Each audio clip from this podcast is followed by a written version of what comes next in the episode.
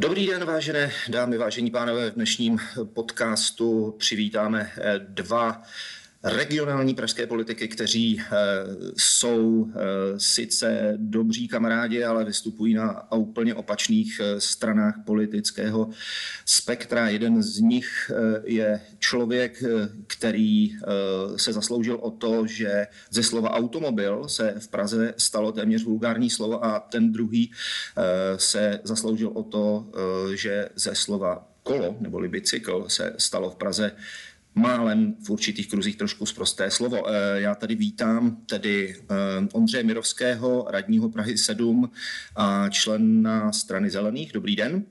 Dobrý den. A eh, jeho partnera do diskuze, tady vítám pane Ale, pana Alexandra Belua, zastupitele Prahy 3 a člena ODS. Dobrý den. Dobrý den.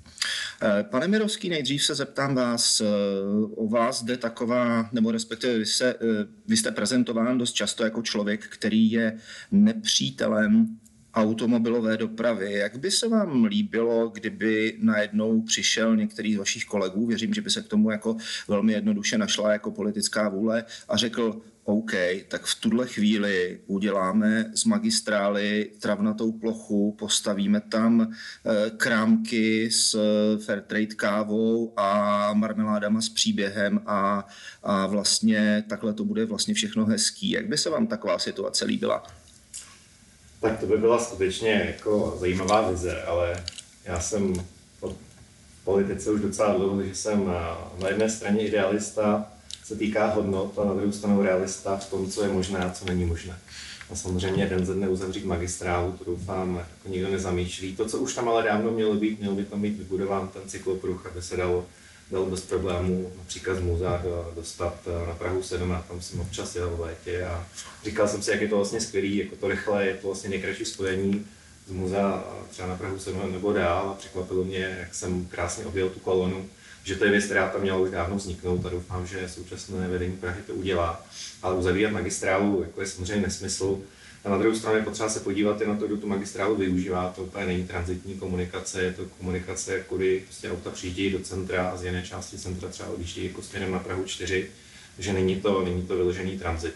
Ale to, že je zatížená, to je fakt a samozřejmě uzavírat, uzavírat teda tam krámky No, to je, myslím, v současné době nesmysl. A ještě se vrátím k tomu, k tomu že jsem vnímán jako nepřítel aut. A se tomu samozřejmě směju. Ano, to trošku vytváří i e, ten, ten dojem, jak nás asi lidi vnímají na, na tom Facebooku a na sociálních sítích, což je jeden z těch segmentů, jak, jak je třeba politik vnímá. A když se na to podíváte e, e, těmi konkrétními kroky, které děláme, tak já spíš se jako snažím dostat politicky do té polohy, že vlastně boji za to, aby všechny druhy dopravy ve městě měly pokud možno co, co nejlepší podmínky.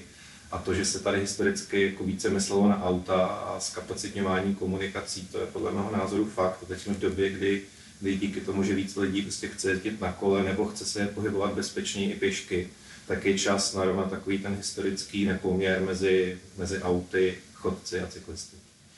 Eh, pane Belu, vás se zeptám, eh, když vy jste eh, před nějakým časem, před několika měsíci zveřejnil video, kdy vlastně na jednom z těch cyklopruhů, který není přímo na magistrále a je vlastně po konci magistrály za Hlávkovým mostem, tak jste, tam, tam vlastně cyklopruh už je, vy jste si tam stoupnul a počítal jste ty cyklisty, kteří tam projedou. Zajímalo by mě, k čemu jste dospěl, jako, jak je to teda využívaný a za druhé, jak se teda díváte na uh, jednu z možností, kterou tady pan Mirovský, uh, kterou tady pan Mirovský představil a to znamená, že ten cyklopruh by měl být nejenom tam, kde se z té magistrály sjede, ale že by měl být vlastně po celé magistrále. To znamená, předpokládám, nevím, odchodovat třeba jako odchodová až, až vlastně na konec. Tak. Tak, tak tam eh, ta, ta, ta diskuze vlastně začíná nad, nad tou premisou toho, že bychom si asi všichni účastníci, tak jak říkal Ondřej, přáli, abychom měli město, které je funkční, plynulé, bezpečné a zároveň i dneska s ohledem na životní prostředí eh, eh, přirozené právě pro lidi, kteří zde žijí. No ale abychom toto naplnili, tak potřebujeme funkční organismus právě eh, dopravní struktury, což eh, vždycky narážím já na oblíbené téma vnitřního a vnějšího okruhu, tak abychom většinu toho provozu, který nás tíží ve středu města, odvedli těmi, těmi hlavními proudy okolo toho města. A to je, to je úplně první dluh, který má jakákoliv vláda hlavního města Prahy teď, bez, bez ohledu na to, na koho bychom měli nebo neměli útočit. Druhá, druhá diskuze je samozřejmě teda ta, ta cyklistika ve městě. Tam se ne úplně shoduju nad tím, že by, že by nějak ten trend jako narůstal eh, exponenciálně, že by ten zájem byl eh, enormně vyšší. Eh, já vždycky říkám, musíme si přirozeně přiznat a podívat se do očí, že hlavní město Praha není úplně strukturou a svojí historií a infrastrukturou přizpůsobeno na to, aby zde všude byla prostě dopravní cykloinfrastruktura a zároveň i eh, naše podmínky eh, jako dlouhé měsíce zimy eh, prostě tomuto druhu úplně ne, neprospívají nebo nepomáhají, aby byl natolik populární. A abych odpověděl vlastně na tu otázku, co jsme tam přesně zkoumali s naším týmem, tak to bylo právě využití vlastně samotných peněz daňového poplatníka, to znamená v řádech tedy desítek milionů korun, které hlavní město Praha vynakládá každý rok právě na tvorbu různých cyklostezek, tak jsme si položili základní otázku. Má to smysl? Jsou to dobře vynaložené finanční prostředky? No a ta odpověď na jednom z nejkontroverznějších míst pro nás, našeho úhlu pohledu, eh, právě Štvanice a celé to dopravní řešení v tom okolí, eh, odpovědělo právě tím nízkým počtem cyklistů eh, právě v tomto, v tomto úseku za asi hodinu, hodinu a půl zkoumání přímo na místě. Proto si myslím, že ta diskuze eh, z mé strany taky není, eh, není negativistická vůči, vůči cyklistům jako takovým, ale eh, chtěl bych hledat řešení takové, které je bezpečné pro chodce, bezpečné pro cyklisty samotné, ale zároveň nechá plynulý provoz právě pro, pro auta, protože pak bychom mohli otevřít diskuzi, jestli je lepší, když ta auta jezdí vlastně po tom městě extrémně pomalu a pořád je to brzda plyn, brzda plyn, pro chodce vlastně nejsložitější eh, nebo nejhorší eh, moment pro eh, dýchací cesty, pro respiratorní problémy, a nebo jestli tedy tvořit nějaké ty koridory, které opravdu potom se dají využívat pro samotné cyklisty. Pane Mirovský, vy jste řekl v jednom z rozhovorů, nebo respektive netajíte se tím, že Praha je město vhodné prostě pro cyklistiku. E, ostatně to, jakým způsobem se třeba u vás na Praze 7 e, rozšířily cyklostezky, e, je toho jedním z důkazem, že se to opravdu snažíte dokázat velice, velice důsledně i v praxi. Nicméně těch, těch lidí, kteří ty cyklostezky využívají, asi není tolik, jako aby, tak jak říká tady pan Belu, aby to jako ospravedlnilo ty náklady, které prostě na ty jejich vybudování v tom městě prostě vlastně jsou vynakládány. Zase na druhou stranu, ten argument, který jsem často slyšel, je ten, eh, říká se tomu dopravní indukce. To znamená, když budou mít lidi možnost využívat eh, nějakou, nějaký způsob dopravy, tak ho využívat budou. V tuhle chvíli prostě jsou postaveny cyklostezky, nevyužívají se tolik, kolik, by, kolik asi by si spousta lidí představovala, že by se využívat měly. Proč je tomu tak? Ale já souhlasím s tím, že je potřeba poukoukat na rozpočet města s ohledem na efektivitu nakládaných prostředků. A jenom se týká těch cyklopruhů, tak eh, to vlastní jako vyznačení toho cyklopruhu eh, na té vozovce jako není úplně to nejdražší. Samozřejmě jsou tady jako mnohem dražší projekty, když se podíváme na to, kolik stojí rekonstrukce jedné průměrné komunikace první třídy někde v centru nebo na okraji města, tak jsou to řádově desítky milionů versus když někde namalujete cyklopruh, tak to opravdu není to nejdražší. Drahé jsou ty, drahé, drahé jsou ty úpravy, úpravy přechodů, případně vzniknové světelné signalizace, to jsou, to jsou ty dražší položky. Ale jako, samozřejmě má smysl koukat na, na investice poměrem nějaké efektivity. A to, já jsem vlastně rád, že se nám v Praze 7 podařilo vlastně teď už napojit uh, tu síť těch uh, cyklo, cykloopatření do ucelené sítě, že jsme, když jsme začínali, tak nám někteří jako zcela, zcela správně říkali, vy děláte salámovou metodu, tady to začne a jako cyklista jedu a pak lípnu do nějaký, prostě nějaký křižovatky, kde nevím kam, kam dál je. Tak na těch hlavních osách se nám to už podařilo a já myslím, že to je právě ten začátek toho, že skutečně cyklista si řekne, no tak teď už můžu jet A já to koukám, nechci na to koukat s tou škatulkou cyklisty, já na to chci koukat škatulkou spíše člověka, který třeba preferuje individuální dopravu ve městě. Já třeba osobně jako, úplně, jako, nemám třeba dobrý pocit, když jedu metrem, s těmi nějaké, nějaké klaustrofobie, nevím proč.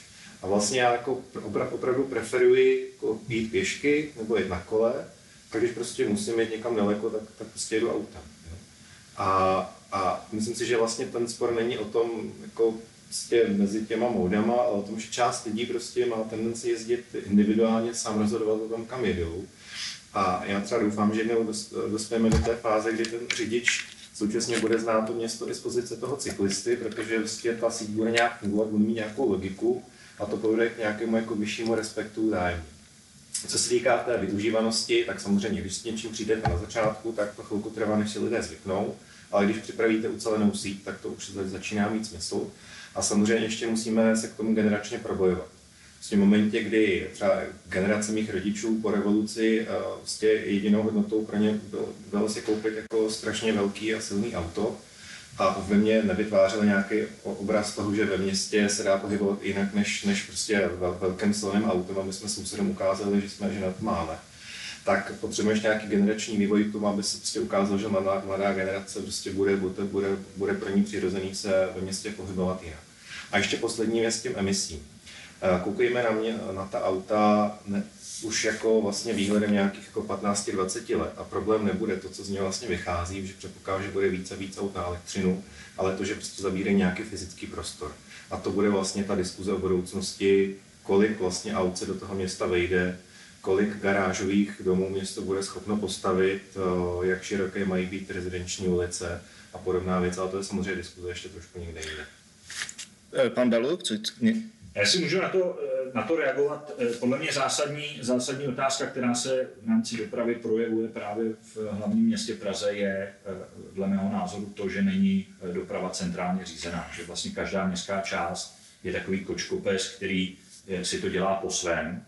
Vidíme to na tom, že se z, každé, z každého přesunu do jiné městské části jsou různé jiné formy dopravního značení, různý jiný přístup vůbec eh, k ochranným prvkům a jiným eh, prvkům, které se vlastně v té silnici eh, jako objevují. A jeden z největších handicapů je to, že hlavní město Praha neumí řídit tu dopravní infrastrukturu jako celistvý organismus, protože v tomhle ten souboj těch městských částí prostě není podle mě na místě. Nemůžeme si hrát na to, že někde budeme podporovat cyklodopravní eh, koridory, někde naopak je budeme blokovat, někde budeme zavádět eh, rychlosti třicítky, někde jsou to cyklogenerely, kde se smí jezdit i v protisměru, někde to není. To samozřejmě vytváří obrovskou zátěž a dopravní chaos na všech těch účastnících dopravního provozu, protože vy vlastně střídáte různé modely dopravních situací a nikdy nevíte, co na vás eh, vyskočí. Rozumím tomu správně, že tedy každá Praha si, eh, respektive každá pražská část si tu svoji dopravní politiku stanovuje sama? Správně by tomu tak být nemělo, ale reálně, aspoň já hovořím z praxe, z toho, co vidím a slyším samozřejmě i od kolegů, se tak děje eh, ze dvou eh, úhlů pohledu. Z jednoho je, že poslední léta nebyl dominantní radní pro dopravu na hlavním městě Praze, který by asi měl tu erudici a schopnost se ujmout a zhostit eh, tohoto náročného úkolu. A z druhé strany akciová společnost eh, technické zprávy komunikací by měla toto, ty podklady a vlastně to řešení navrhovat a i vytvářet s odborníky, ale častokrát právě pod politickou tíhou a váhou podléhá těm různým požadavkům a nárokům jednotlivých městských částí, takže jakýmsi, nazvěme to, otrokem politických tlaků. Druhé téma, jenom které cítím, které zatím eh, v tom ideálním světě pro mě není rovnocené, je eh, tedy přístup eh, cyklistům jako účastníkům dopravního řízení. To znamená, aby splňovali v podstatě, pokud mají být tedy plnohodnotně na té silnici, stejná kritéria nebo podobná kritéria jako řidič auta. To znamená, znali vůbec dopravní značení, znali provoz, eh, věděli, že třeba se dává přednost zprava, že někde existuje nějaká rychlost, byli správně a řádně označeni a dokonce byli i nějakým způsobem i dohledatelní, protože eh, dneska pro mě třeba i jako řidiče je ten cyklista anonymní, eh, častokrát neviditelná osoba, která třeba jede v černém, v šedém, udělá vám kličku a nemáte v podstatě žádnou oporu v tom, jakým způsobem jako s tou situací vůbec nakládat. Častokrát asi dochází i k tomu, že nejsou vůbec třeba testováni, jestli požili nějaký alkohol nebo ne, a v tomto tedy cítím další zatím nerovnováhu eh, v tom přístupu na stejné silnici, kde jde o stejné lidské životy a ten řidič tam nese v tuto chvíli mnohem vyšší nároky eh, na tu bezpečnost než ten, než ten cyklista, který eh, zatím bych řekl, řek, že víc tím městem cestuje jako džunglí. Prostě dokáže se více prosmejknout tamhle přes červenou, tamhle to střihne přes přechod. A to vytváří ten chaos. Eh, a nezapomeňme i na samotné chodce, právě na těch, na těch eh, chodnících, kteří jsou někdy zase naopak zaskočeni a překvapení, že tam projede někdo 20-30 kilometrovou eh, rychlostí na, na kole. Posledním detailem je možná už i to, že dnešní elektrokola nebo moderní kola dokážou vytvářet takovou energii, že ta kola jedou třeba už i mezi 35 až 50 km rychlostí, což už Eh, je eh, jako riziková, hodně riziková rychlost v rámci, eh, v rámci pohybu a, a zvlášť v tak chaotickém prostředí, jako je právě doprava v hlavním městě Praze. Hm. Pane Virovský, dokáž, vy jste mluvil o tom, že byste, že byste jednu z věcí, která by se vám líbila, kdyby prostě na celé, na celé magistrále v Praze byl uh, cyklopruh. Byl byste ochoten třeba uvažovat o tom, že hypoteticky, představte si situaci. Ano, postavíme eh, cyklopruh na celý magistrále, ale cyklista, který na něj chtí, bude chtít vět, musí prostě splňovat to, co říkal tady prostě, tady co říkal pan Belu, to znamená, musí být nějak označený. Když to dovedeme do důsledku, tak fajn, když tam bude chtít, když bude chtít jezdit po těchto komunikacích, které budou třeba spojené s komunikací z auty, tak bude muset mít něco jako řidičský průkaz na kolo, bude sbírat body za to, že prostě jako ty věci poruší a pokud eh, se bude chovat jako prase, tak jako o, ty, o ten řidičák zase přijde. Jako, myslíte, že je to něco, co je, pro, co je jako představitelné vůbec pro vás? Jako? No je to zajímavá představa, ale eh, s to musíme jít na celostátní úroveň. To prostě musí nastavovat eh, ministerstvo dopravy a musí to být nějakým schvalovacím kolečkem. Uh, já si nemyslím, že jsou to pouze cyklisté, kteří se chovají prostě občas podivně. No to v žádném případě, je to no. O tom, že prostě i řidičové auta občas jako setne v hlavě. A to, že samozřejmě ten cyklista má jako větší nějakou jako momentální pohyblivost, jako udělat nějakou myšku nebo něco, než, než auto, který má 10 metrů čtverečních, to je zřejmé. Uh, takže myslím, že je to jako poměr cyklistů, kteří prostě jim občas jako ujede hlava a řidičů, který občas ujede hlava, hlava je zhruba stejný. Je to nějakém jako mentálním nastavení, to, jak se ten člověk chová. To, že, uh, to, že by měla být nějaká jako dohledatelnost toho, toho cyklisty, to je o tom, jestli má být nějaká jako značka na kole nebo docela, to já netuším.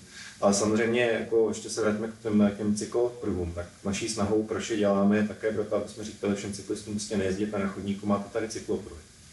To, že část lidí, kteří, eh, nebo i turistů, kteří prostě jedou na kole, prostě jako zapojí se nějakého toho bike sharingu nebo sdílení těch koloběžek a jezdí prostě, přeskočí všechny ty, ty to instruktážní video, kde mají napsáno, že nemají jezdit na chodníku a přesto pak jezdí, tak s tím prostě musí už něco dělat pouze městská policie.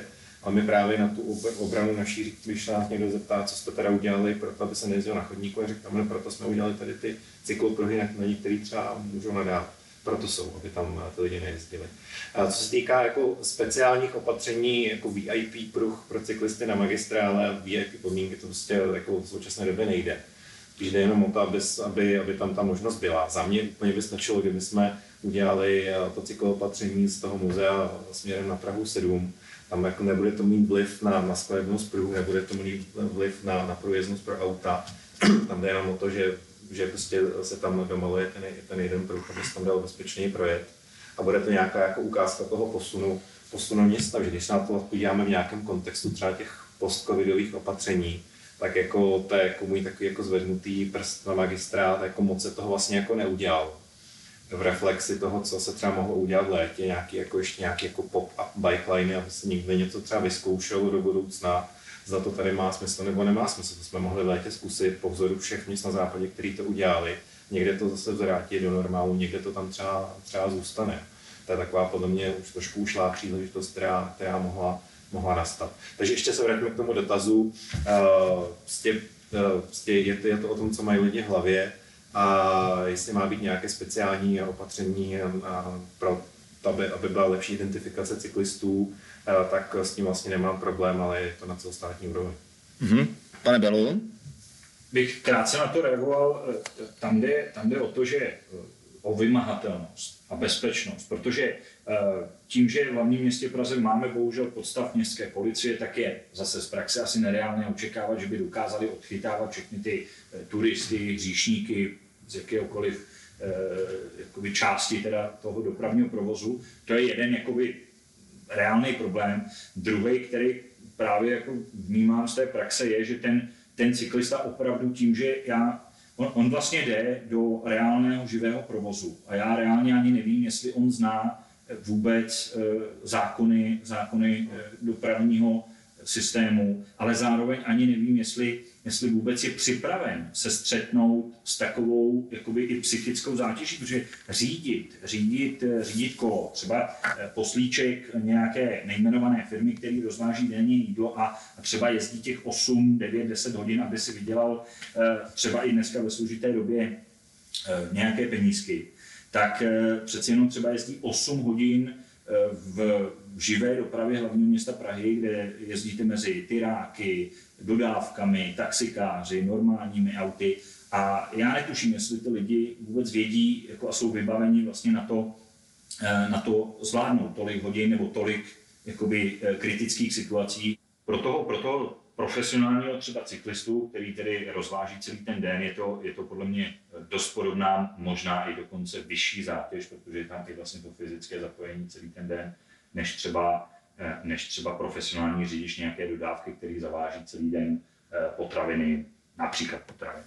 Takže to je jeden, a, a jeden příklad. A druhý příklad je, je ta nerovnoměrnost právě eh, v tom, že když třeba osoba, která řídí vůz, projede na červenou, tak je to bráno opravdu jako jeden z těch nejvyšších prohřešků, taky bodově nejvíce, jeden z nejvyšších, jako nejhůře ohodnocen, jestli to tak můžu nazvat, kdežto, a to hovořím teď za sebe, Eh, viděl jsem několikrát cyklistů, který právě objíždí nějakým způsobem eh, červený signál eh, a jak říkám, tam ta vymahatelnost je takřka, takřka nulová. Jo, což je další věc, která prostě v tom prostředí, bez ohledu na to, jestli podporujeme tedy jeden druh dopravy nebo druhý, tak vytváří podle mě a z mé zkušenosti a z toho, jak, jak se bavím s lidmi ve svém okolí, vytváří obrovskou frustraci proto eh, je to možná jeden z důvodů, proč, proč se vytváří taky tak velká pak polarizace eh, toho, že jedna skupina nenávidí tu druhou a teď jako na sebe eh, nadávají a podobně. No. Musíme i v tomhle ohledu podle mě dbát na to, aby ty podmínky byly co nejvíc prostě souměrné, rovnocené a, a tak. Eh, pane Mirovský, eh, když se tady mluvilo o polarizaci názorů, tak mě teda zaprvé, zaprvé teda mě zaujalo to, že vy dva, ač jako pro veřejnost eh, jste oba dva na úplných opačných pozicích jako toho spektra, takže vlastně vy jste řekněme, dobří známí, dobří známí, možná přátelé, nevím do jaké míry to prostě jako ten level to je toho vašeho vzájemného poznávání se je, ale v každém případě nemáte k sobě úplně daleko. Jako jo.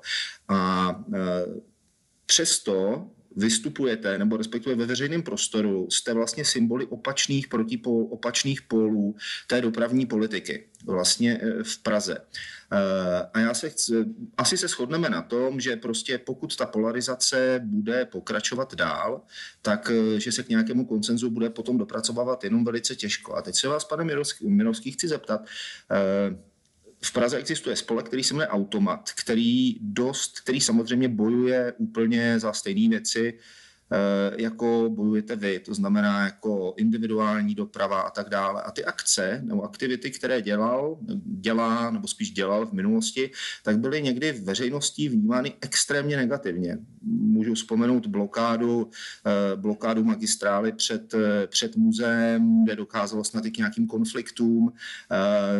Nemyslíte si, že tady tyto akce mohou být jako v tom, řekněme, v té nápravě toho veřejného prostoru až kontraproduktivní, protože pokud něco takovýmhle způsobem vyhrotíte, tak se potom toho koncenzu fakt dosazuje hrozně těžko.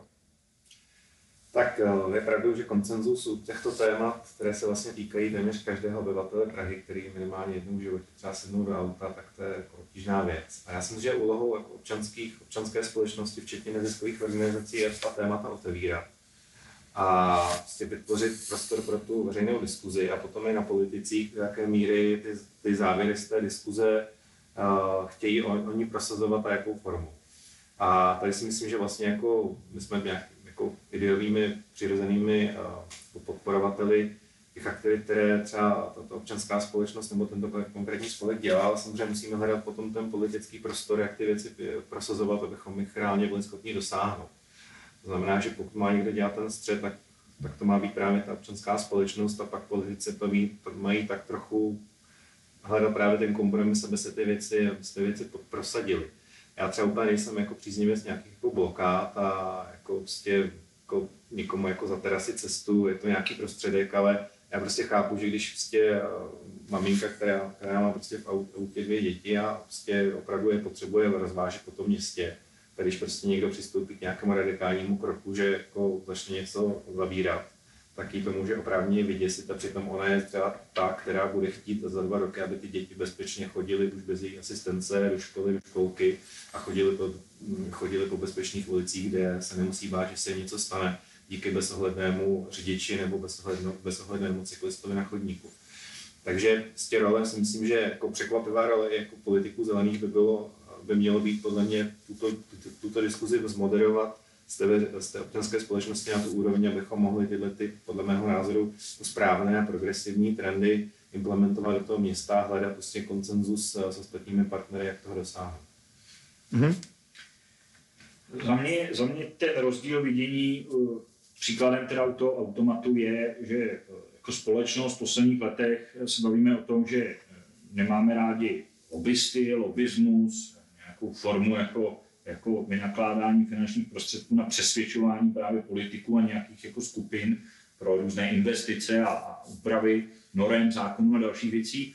A ten automat, aspoň z mé praxe, jak je pozoruju, tak bohužel je to spíše eh, jako lobistická společnost než nezisková společnost. Protože eh, za mě, teda jak je pozoruju, tak řada, řada peněz v řádu milionů, které dostávají z hlavního města Prahy, tak vlastně hlavní město Praha si paradoxně financuje skrze to jakoby, organizaci, která častokrát právě vytváří problémy, teda té samotné instituce, zase z peněz daňového poplatníka. E, dokonce několik členů automatu bylo zaměstnáno i na hlavním městě Praze ve vrcholových pozicích a to je další jakoby, e, moment, kdy já jim úplně nevěřím tu neziskovost, tu nezávislost. Pochopil bych, když by na základě svých zdrojů nebo zdrojů získaných ze soukromého sektoru prostě razili nějakou politiku. V tomto ohledu je to pro mě prostě z mého úhlu pohledu nefér, nefér eh, přístup a nefér zase nerovnocené podmínky, protože nepamatuji žádnou teda automobilovou neziskovou organizaci v Praze, která by dostávala eh, tolik peněz, co, eh, co tento sektor. Ano, někdo mi může říct, no jo, ale do infrastruktury pro auta se investují jako řádově desítky milionů korun na to. Chápu, ale to není jako hlas lidu, stejně tak, jako ho mají teda v tomhle případě eh, milovníci cyklistiky, i když nevím ani, jestli je podporují všichni. A druhou, eh, druhou tváří jako celého, celého toho problému podle mě je, že eh, to, že my jsme s Ondřejem každý na jiné straně není, není přeci něco špatného a neznamená to a priori, že bychom se spolu neuměli bavit, anebo právě neuměli spolu najít, najít kompromis, protože v dnešní době v politice naopak eh, v takové té bezbřehosti eh, já jsem rád za to, že existuje někdo s nějakým konkrétním názorem a že vůbec mám možnost sedět s osobou, eh, která vyjádří právě jako politik svůj konkrétní názor a já mohu s ním vůbec hledat to kompromisní řešení, protože Eh, mně je jasné, že reprezentuje určitou část voličů a tím pádem eh, právě protože koexistujeme v jednom městě, tak je naším nejbližším zájmem eh, najít ten kompromis a to řešení, které v rámci možností uspokojí moji část voličů, ale samozřejmě i tu Ondřejou. To si myslím, že je ta základní premisa. Druhá je, proč možná jsme viditelnější oba, je, že asi, asi svým způsobem umíme eh, komunikovat ta témata eh, více právě na sociálních sítích, nebojíme se komunikovat oba témata s veřejností a jít třeba i do toho střetu nebo dát, jak, jak já říkám, kůži na trh i, i za cenu, že občas někdo prostě na vás e, útočí, nadává nebo vás zasměšňuje, ale o tom si myslím, že je, e, je politika, je mít nějaký konkrétní názor, dát ho na odiv a získat si pro něj buď podporu, anebo e, prostě získat zpětnou vazbu, že touhle cestou teda ne, Vošánku, musíš jít jinudy. To není správně. Mhm. Já jsem, já jsem asi stejně jako vy docela ne překvapen ani zklamán, ale tak trošku mě mrzí, že jakýkoliv, řekněme, řekněme precizněji formulovaný názor tady v tomto směru, jako je prostě považován za útok, protože asi opět asi se shodneme, jako že politika, jakožto souboj ideí jako takových ne, nemusí být eh, souboj uhlazených ideí. Nemusí to být tak, že se prostě budeme všichni přemýšlet o tom, jestli třeba někoho neurazíme tím, co řekneme, ale daleko si myslím, že eh, přirozeně jako bude znít to, když, eh, když prostě budeme mluvit tak, tak, jak nám zobák, tak, jak, tak, jak nám zobák narostl. Eh, druhá věc je zase, jakým způsobem eh, se tady, tady tento přístup jako eh, reflektuje v médiích. Médi, eh, často vidíte jako obří titulky, nevím, eh, nevím, Strana zelených chce zakázat vjezd autům do Prahy, bude, čeká nás dopravní katastrofa nebo něco na, dru- na druhé straně třeba automobilisté chtějí prostě všechno, eh, automobilisté chtějí vyhnat cyklisty, Praha je pro cyklisty eh, stejně bezpečná jako peklo třeba nebo něco podobného. Jakou roli si myslíte, že tady v té polarizaci jako ty média se hrávají, jako, nebo respektive myslíte, že eh, v rámci současně platného narrativu jako toho konfliktního je možné vůbec k nějakému konsenzu jako dosáhnout a přitom jako zachovat tu autenticitu těch, těch názorů třeba? Jestli můžu tentokrát začít, eh, já bych u médií viděl, viděl, nebo to, co poznávám za problémy, jsou pro mě klíčový dva. Jeden, jeden problém u médií v poslední době. Eh, mi osobně přijde, že málo redaktorů, málo médií jde do hloubky eh, daného tématu. A asi tlakem dnešní společnosti, tlakem na, na, na informace, na senzace, na, na, na časování, se stává, že většina nebo spoustu těch článků nemá uh, informační hodnotu, nemá tu hloubku a když si všimnete, tak už častokrát tam nejsou vlastně, nezazní oba dva ty názory. Je to nějaký jakoby, výstřel, který právě má něco vyprovokovat a tam už to říkám jenom jako, jako sám za sebe. Obávám se toho, že média dneska tím, že jsou extrémně závislá samozřejmě na generování zisku, tak potřebují vytvářet senzační informace. Konflikty. Konflikty, přesně tak emoce, aby se lidi o tom hádali, aby vznikal zájem o toto číst. Čím hezčí a, a zvučnější ten nadpis je, tím víc to lidí zaujme. A těma proklikama, těma shlédnutíma, tím, tím zapnutým e, paušálem televize na měsíc, tím se generuje ten zisk těch médií. A tím, že těch médií na jednu stranu v demokratickém světě je dobře, že jich je tolik, na druhou stranu vlastně soupeří spolu na, na biznisovém prostředí a soupeří teda vlastně o tu, o tu informaci. Když to řeknu, o tu informaci, která přijde jako první, ale častokrát není ani ověřená nebo, nebo podložená nějakým konkrétním eh, datovým podkladem. A tam já vnímám eh, jako určitou určitý tlak na tu společnost, právě na tu polarizaci. Protože média, a teď jsem trošku drzí tady u vás ve studiu, média vlastně generují zisk právě na, ty, na té polarizaci. Na tom, že se štěpí naše společnost, že vzniká vlastně ten, ten obrovský souboj, kde oni se můžou stavět podle potřeby na jednu či onu e, stranu. Na k tomu asi úplně není na co dodat. Já si vlastně souhlasím. Uh, třeba jako zeleným se historicky stávalo, že my díky tomu, že jsme jako hodně ideově vyprofilovaná strana, ty hodnoty máme jako poměrně pevně zakotvené, jak je hrozně jednoduché jako vytrhnout z kontextu nějakou věc a tu pak poslat do novinového článku a pak jako z toho jsme vypadali, já nevím, my jsme třeba dělali něco, nějaké nápady zbytové politiky, nebo teď se dokonce pamatuju, jsme řešili téma třeba zpětných hypoték, to je věc, která, jsme vlastně vytáhli jako deset let předtím, než na to společnost byla připravená, a tehdy jsme byli zablázny. Nebo před 30 lety, kdy dnešní němečtí zelení vytáhli, vytáhli boj proti jádru, ač jako nechcete otvírat tuto diskuzi, ale to jasně ideově vyhrocené. No a po, po, po 30 letech to udělala za ně, za ně, za ně, za ně úplně jiná strana, aniž by musel být ve vládě, že vlastně ten, ten diskurs se tam posunul. Ale pravda je, že jako já se třeba přiznám, že já ty dopravní témata řeším jako hodně dlouho a jako těm lidem se snažím jako říkat, prostě já vám prostě jenom říkám tu nepříjemnou pravdu. Prostě toho místa v té ulici je málo a prostě jako nemůže každý zaparkovat před barákem, to je fakt. A doufám, že jako postupem času ty lidi jako pochopí, že prostě ta nepříjemná pravda je opravdu ta pravda, ale je pouze nepříjemná, protože je to nějaké pohodlnosti, nějakém jako mentálním nastavení.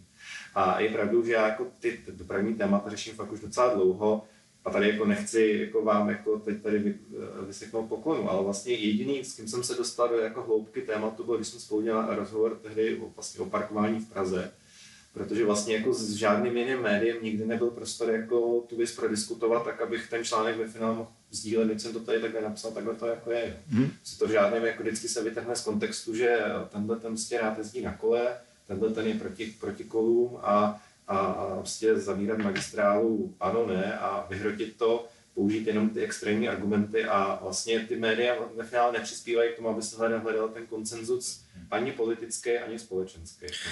Tak to samozřejmě děkuji, děkuji za poklonu. Já jsem, můj názor je ten, že prostě pokud ten koncenzus, pokud k tomu koncenzu eh, jakýmkoliv způsobem Eh, nedospějeme, takže, to, takže prostě na tom potom ve finále budou byti všichni, jak automobilisti, jako tak cyklisti, tak úplně, eh, tak úplně všichni. Nicméně vy jste, vy jste tam zmínil, ještě, ještě jestli můžu prosit, eh, poprosit, pana Mirovského, vy jste zmínil to, vy jste zmínil to parkování, to, že nikdo ne, to, že všichni nezaparkují před domem, to je jasný, já jsem z desítky a u nás zavedli zóny poměrně nedávno, někdy přes léto, Eh, situace se zlepšila, ne tolik, kolik jsem si myslel, že se zlepší, eh, ale zlepšila se výrazně. Nicméně eh, věc, o které věc, nebo respektive argument, který se velmi často opakuje, když se zavádějí modré zóny, tak je cena oprávnění. Běžný člověk zaplatí 1200 korun za rok.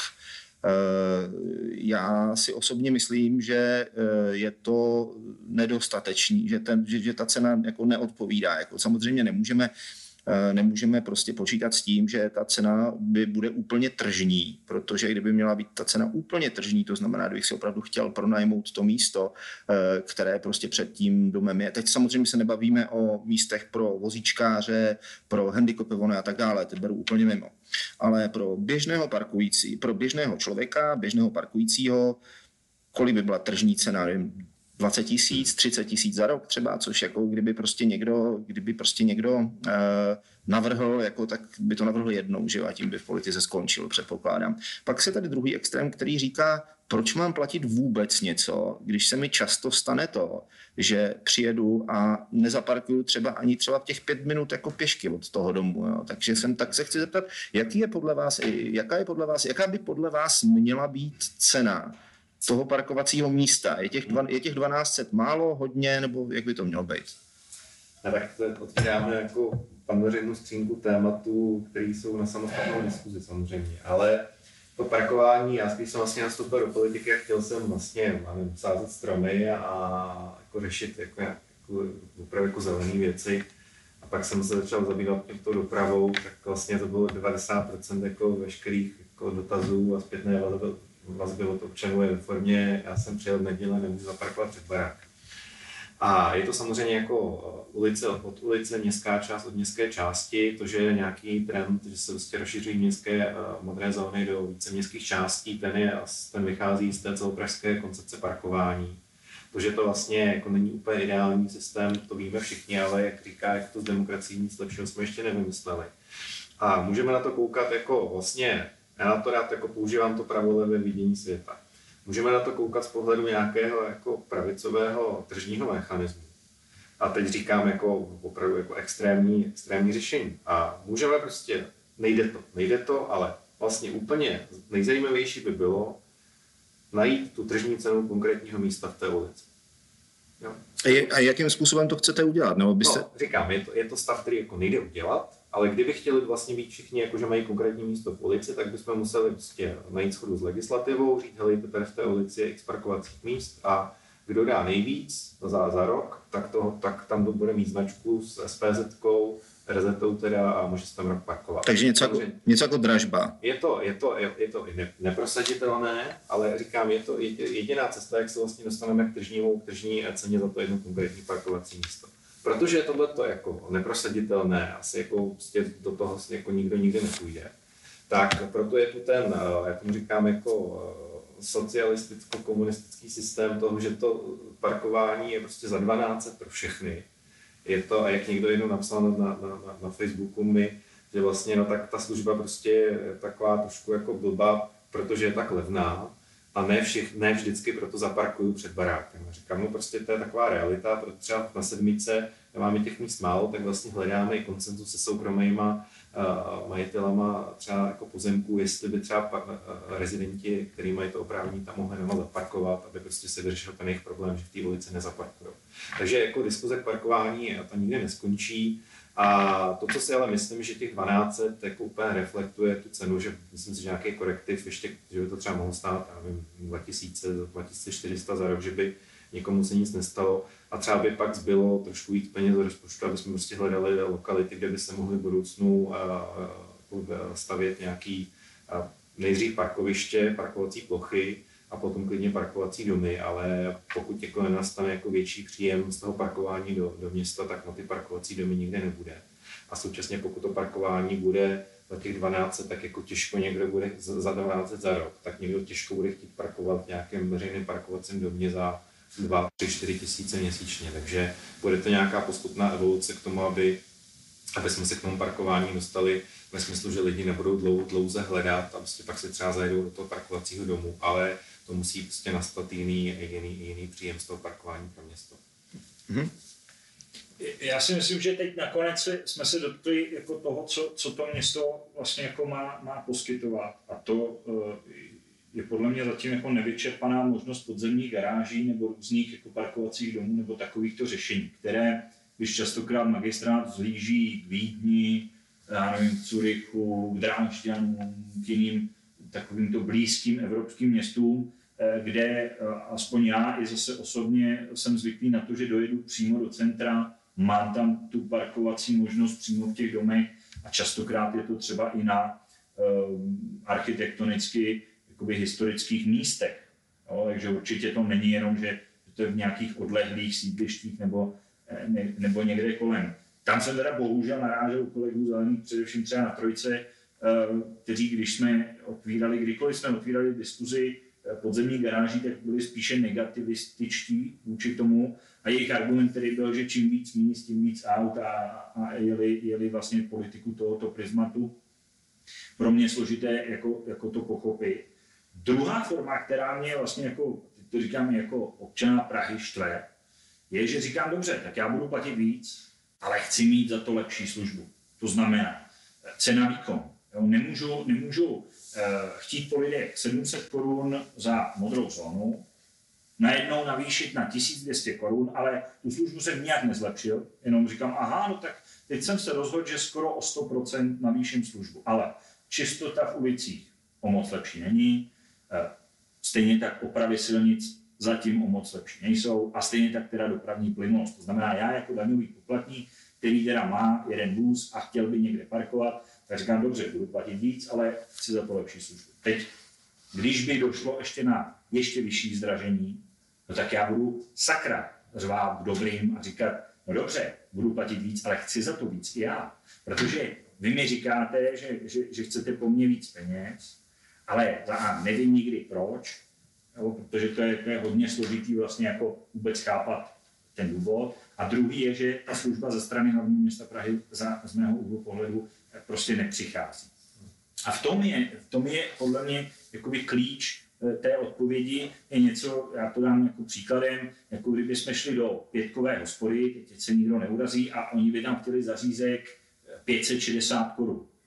Jo, tak budu na ně koukat a říkat, tak za tohle jsem třeba připraven nějaké eh, exkluzivní restauraci, sám jsem si to vybral, chci tam mít, mám za to určitý servis, ale tomhle v tom případě žádný. Mimo jiné, mimo jiné garážové stání dneska třeba i na trojce se dá sehnat nebo se pohybuje okolo dvou, dvou a půl tisíce měsíčně, jo? což už jsme někde vlastně eh, jako na, na, na nějaké hodnotě, která, eh, která dává ten trend vlastně vůči, vůči tomu, co by potom mohlo stát parkování městského domu nebo městského parkovacího domu jako takového. Hmm. Ale co já vím, tak na tom se zase ve středu města vůbec, vůbec nepracuje, nebo nevidím tam žádné konkrétní výsledky. V tom, v tom je zase další potíž.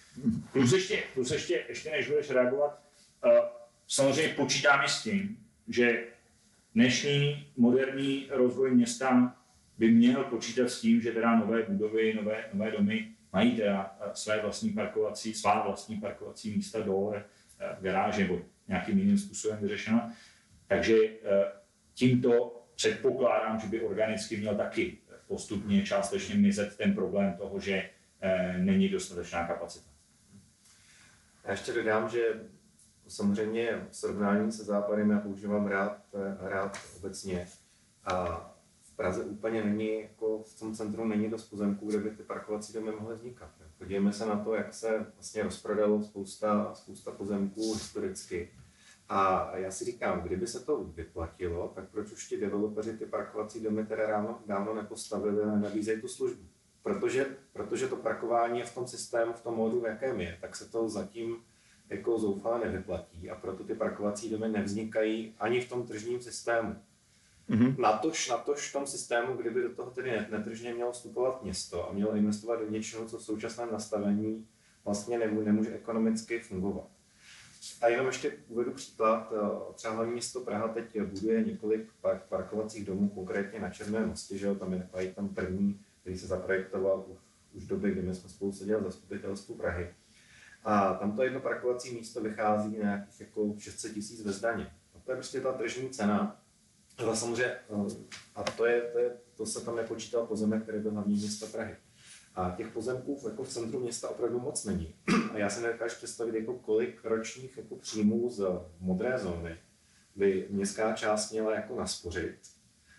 Třeba na úrovni Prahy 7 ten roční příjem je nějakých 12-13 milionů. Tak kolik bychom jich měli naspořit, aby jsme byli schopni postavit parkovací dům, který bude mít pořád, ale tu je ten jeden problém, že bude v nějakém konkrétní lokalitě a nebude řešit problémy těch lidí, kteří prostě bydlí v ulici, kde, jsou, kde je vydáno 40 parkovacích oprávnění do ulice, kde je 10 míst reálně. Takže před bez ohledu na to, jakým, trendem, jakým směrem jako půjde výstavba nějakých parkovacích kapacit ve vnitřním městě, ve vnějším, pořád musí proběhnout nějaká mentální eh, debat, diskuze na úrovni každého individua, je, jaká je jejich ochota jako, uh, uh, se vzdát nějaké představy, že to auto musí stát před barákem. Já se potkávám s tím, že člověk mi říká, já musím na auto vidět, že já ho tím hlídám kam tak to tak ale jako samozřejmě není. Jo. Takže prostě je potřeba ještě nějak najít nějaký jako generační obměnu to, až ty lidi přestanou mít takovou tu, já říkám, jako, nějakou jako fixaci na vlastnictví auta a budou to mít prostě nějakou jako službu, kterou prostě budou mít buď v nějakém sdíleném systému, nebo to auto budou mít někde zaparkovaný. A teda když budu ho chtít mít opravdu u baráku, tak na nějakých 20 let budu muset akceptovat, že teda to parkování v té ulici si myslím, že bude ve finále možná třeba dvakrát, dvakrát třikrát dražší než teď. Mm-hmm. Těch míst je podle mě, ta, ta, ta místa jsou. Jo. Třeba na, na Praze 3 byla diskuze a, a byl udělaný i projekt na náměstí Jiřího Spoděbrat. V centru je to řada náměstí, kde by vlastně ta dopravní eh, situace tomu vyhovovala. Eh, podle mě je, je klíč v tom, že hodně jako takzvaně eh, transitních parkujících aut by právě mohlo jezdit do těchto domů, kde je několik modelů, že buď by ten dům byl pouze rezidenční, z části rezidenční, anebo právě pro pro všechny ty tranzity, kteří vlastně zabírají v uvozovkách tu modrou zónu právě těm domácím uživatelům, nazvěme to takhle jako, jako eh, z praxe a pracovně.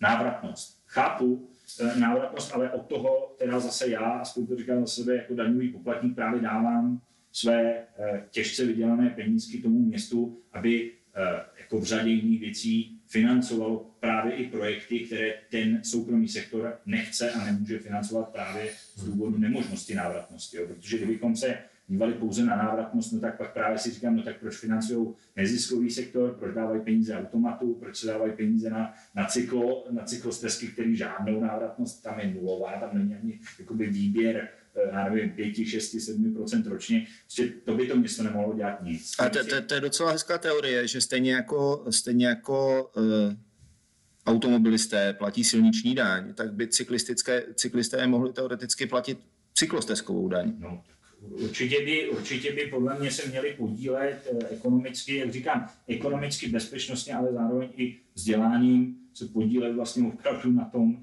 eh, na tom, na tom samostatném provozu. Ale tím chci, tím chci jakoby zakončit jenom, nebo zakončit, prostě pohovořit o tom tématu, že eh, to, ty, ty parkovací domy je podle mě jedna cesta, druhá cesta samozřejmě je jako zlepšovat, zlepšovat služby a na základě toho teda vyžadovat případně vyšší jako finanční příspěvek. Mm-hmm. Je krásné vidět, jak lidi, kteří jsou ve obecném povědomí brání něco jako Jekyll a Hyde, jako, nebo já nevím, Hitler, Stalin, nebo prostě, já nevím, nevím kdo, třeba Václav Havel a Zdeněk Ondráček nebo něco podobného, prostě nějaký prostě anti, úplně jako na opačném protipolu, tak jako v okamžiku, kdy si sednou jako k tomu stolu, jako tak jsou schopni tu řeč najít. Jako, a myslíte si, a to je moje předposlední otázka, kterou na vás budu mít, myslíte si, že uh, v současné době je v Praze situace, kdy, která vám aspoň výhledově do budoucnosti dává trošku naději na to, aby, aby opravdu ten konsenzus nalezený byl. Tady, tady někdo před, tady nevím, který z vás dvou to byl, ale někdo z vás řekl, že Praha dlouhou dobu neměla vlastně člověka, který by tu jednotnou koncepci dopravy dosa, dokázal prosadit. Jako, nechci se pouštět do debat o okruhu, protože tak, jak jste říkal, tohle by bylo samostatná debata na několik hodin možná, ale mě by zajímalo, myslíte si, že současné vedení souč náměstek pro dopravu je Adam Scheinher, který je z Prahy sobě, je to, ten se samozřejmě netají s tím, že jeho specializací jsou mosty, takže se stará o mosty, které prostě jsou přes Vltavu, aby nepadaly a tak dále. E, nicméně považujete třeba tento současné vedení města za konsenzuální, čili, po, čili mající potenciál jako uvést ty věci do nějakého souladu a dojít k nějakému prostě konstruktivnímu řešení? Ondřej paradoxně na to narážel eh, nějakém minulém příspěvku eh, dneska, kdy hovořil, že ta demokracie, kterou máme, je nejlepší systém, který jsme zatím, jakoby, kterého jsme dosáhli, ale že nemá, nemá eh, samozřejmě není neomylný. A to podle mě, na co naráží eh, naše město, ale i celková politická situace a, a řekl, bych, řekl bych velká část i světa, je právě ta obrovská polarizace a vlastně handicap neumět rozhodovat a nemít sílu rozhodovat, protože eh, jak jsme se dostali do takové patové situace eh, extrémní proporční demokracie, můj terminus technicus, že vlastně té vlády se účastní už tolik stran, že už ani není možné tu funkčnost zajistit, tak já aspoň z praxe posledních 6, 7, 8 let pozoruji, že eh, koalice jsou tvořeny tolika stranami a tolika ideologiemi, že eh, vlastně zásadní projekty nebo zásadní nápady eh, se častokrát nerealizují z toho důvodu, aby jeden z těch partnerů eh, se neurazil nebo z té koalice neodešel nebo, nebo nepřestal svým hlasováním tu koalici podporovat. To není fenomén jenom zde v Praze, ale opravdu jako po celém světě, v tom nazveme evropsko-západní. A z toho úhlu pohledu pozoruji takovou tu jakoby, eh, zkostnatělost toho systému nebo nemohoucnost toho systému si zatím s tímto fenoménem poradit, kdy vlastně se poslední dobou v těch vládách drží pod krkem vždy celá ta koalice a, a nejsou schopni realizovat ty zásadní projekty pro budoucnost eh, města, města a občanů eh, jako takových. Jo. A to si myslím, že je nějaký vývoj, který ještě bude měsíce, léta pokračovat. A dokud nenastane v tomto nějaká eh, změna, kterou si můžeme zase taky na jinou diskuzi, ale představovat, kde a jak by mohla nastat, tak se obávám, že to bude takové to, jak tomu říkám dneska, eh, jako taková ta politika malých věcí. Jo? Tamhle jsem postavil lavičku, tamhle jsem, já nevím, přibouknul plot, který padal, tamhle jsem natřel eh, to, to je prostě jako z toho si, za to si chleba nekoupíme. Je to fajn na sociálních sítích, je to milé, ale to město tak velký organismus, že si vyžaduje trošku eh, pevnější a jasnější zprávu, než každý pes jiná věc. Mm-hmm. A poslední jenom, co k tomu dodám, je, že ten výhled podle mě bude takový, že to město v těch zásadních věcech bude řadu let eh, prostě bohužel stagnovat, bude to takové jako záplatování. Možná z té krize potom zejde teda eh, nějaká vůle stavět eh, všechno na nohy. Může tomu podle mě přispět i blížící se ekonomická krize, která může dost, dosti lidem otevřít znovu obzory a začít vlastně uvažovat i o tom, co politika přináší a jaký politici se mají v těch vrcholových funkcích objevovat. Bylo by, bylo by krásné tady v tomto kontextu vlastně toho, když jste říkal, že se lidé bojí někdy projevovat jako, projevovat jako emotivně, aby nebyli bráni jako zbytečně agresivně, tak je docela, by bylo docela zajímavé. My jsme, o tom, my jsme na to narazili, když jsme se vlastně bavili tady před tímhle rozhovorem vzniká tady nový politický subjekt, který by se jmenoval, jmenoval lidé pro. Jsem si původně myslel, že to je lidé jako pro, jakože jako je třeba Pantene pro, nebo prostě iPhone pro, jakože je to něco víc, jako, ono, to je, ono to je trošku jinak, ono je to jako pro něco, jako třeba pro cyklistiku, pro, pro, ně, pro něco. Nicméně je hrozně zajímavý, že tady tenhle subjekt jako eh, vy vlastně vylezl ven bez eh, nějakého, eh, bez nějakého prostě jako nějakého programu a chová se tím způsobem. Řekněte nám, co, řekněte nám, jako, co po nás chcete a my vám to jako možná dáme. Jako, jo, jako, je to takový prostě zvláštní a nejsem, nejsem, nejsem si jistý, jestli je to ta cesta vepřed, spí, dopředu. Spíš si myslím, že je to, že je to něco, co eh, je reflexí takového toho dnešního způsobu komunikace, za který teda jako můžou do jisté míry média, které akcentují prostě ty krajní polohy, takže nikdo těch krajních poloh nechce. Jako, takže, eh, takže prostě eh, já jsem rád, jako, že ten subjekt, eh, který vlastně vznikl, protože se to na něm jako zrcadlí úplně nádherně, ale eh, nemyslím si, že to má nějakou budoucnost. Naopak jsem rád, jako, že jste přišli vy, kteří eh, máte jako ty názory opravdu vyhrocený, nebo respektive na opačných stranách toho spektra, dokážete se nějakým způsobem shodnout. Pánové, já vám samozřejmě mnohokrát děkuji, že jste přijali pozvání do dnešního podcastu, Flowcastu, pardon. A úplně ta poslední otázka. Uh, bavili jsme se o tom, jak by mohla Praha vypadat v budoucnosti, jak by mohla vypadat dopravní situace. A e, zkuste si představit, že máte kouzelnou hůlku, že jste Harry Potter a můžete říct nějaký kouzlo a to kouzlo se vám jako splní. Nikdo vám nebude, nebudete se o tom muset ani dohadovat s koaličními partnery, ani to nebude muset procházet tím klasickým kolečkem e, výbory, rada, zastupitelstvo, ale že prostě takhle mávnete a, a bude to. Jako, co, byste si, co byste si přáli pro rok 2021? Nejdřív pan Mirovský tady. Já začnu asi od těch úplně nejkonkrétnějších věcí. Já bych si přál, aby v každé rekonstruované ulici se mohly vysadit stromy, aby jsme nemuseli vést nekonečné diskuze o tom, že tam nějaká síť vadí nebo nevadí. Aby prostě ty sítě, sítě podzemí nevadily a když cokoliv opravujeme, tak aby jsme tam mohli vysadit stromy, protože to jsou věci, které, které velmi chybí. No samozřejmě by se mi líbilo, aby, aby vlastně eh, v celé, v celém městě v, mimo ty hlavní komunikace byla zóna 30. Já si myslím, že to je věc, která vlastně rezidenti vnímají pozitivně a, a jsou to lokality, které nejsou transitní, tam prostě člověk přijede nebo tam tu potom ráno odjede, takže může mít nějaký respekt ke svým sousedům, kteří tam také žijí. To si myslím, že je věc, která, jako, která by, kdyby se pod tím kouzlem uh, klacíkem podařila udělat, tak by to, by to, by to pomohlo určitě.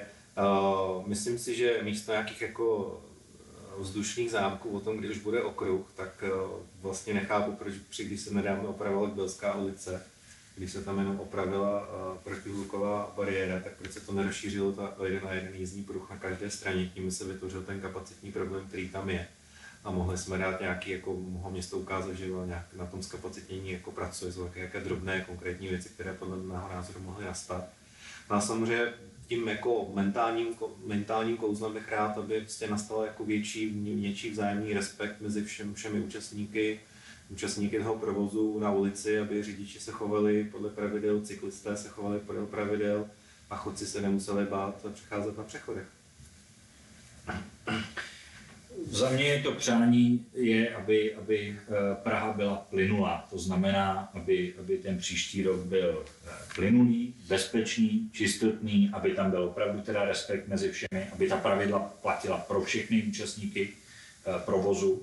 A pak z těch konkrétních přání samozřejmě, jak jsme se dnes o tom bavili, parkovací domy, garáže, dokončení okruhu, ale i centrální odvážné řízení dopravy, dopravní infrastruktury, včetně potom i, i zkrášlování těch ulic eh, nebo zlepšování ulic, eh, jako jsou prvky, jako jsou stromy a další, ale centrální řízení, který, který eh, vytváří organismus celého toho města, tak aby opravdu celé to město spolu fungovalo, aby to nebylo soupeření jednotlivých městských částí a starostů mezi sebou, ale aby konečně se vytvářela infrastruktura pro celé to město i s ohledem, i s ohledem samozřejmě na středočeský kraj a na naše návštěvníky z různých končin České republiky a Evropy eh, a dalších končin.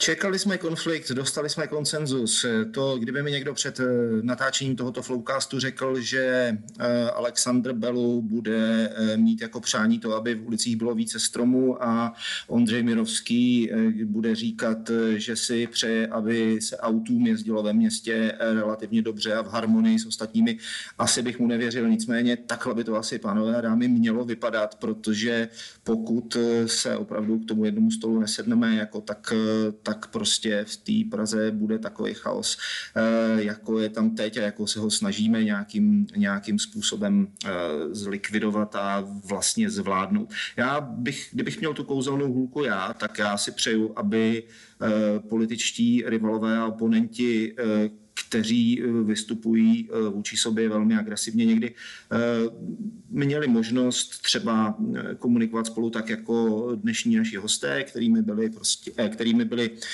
Ondřej Mirovský, radní Prahy 7 a člen strany Zelených a Aleksandr Belu, zastupitel Prahy 3, člen ODS. Pánové, mnohokrát vám děkuji a těším se na shledanou. Naschledanou. Naschledanou. Lowcast. Lowcast. Flowcast. Flowcast. Flowcast. Flowcast.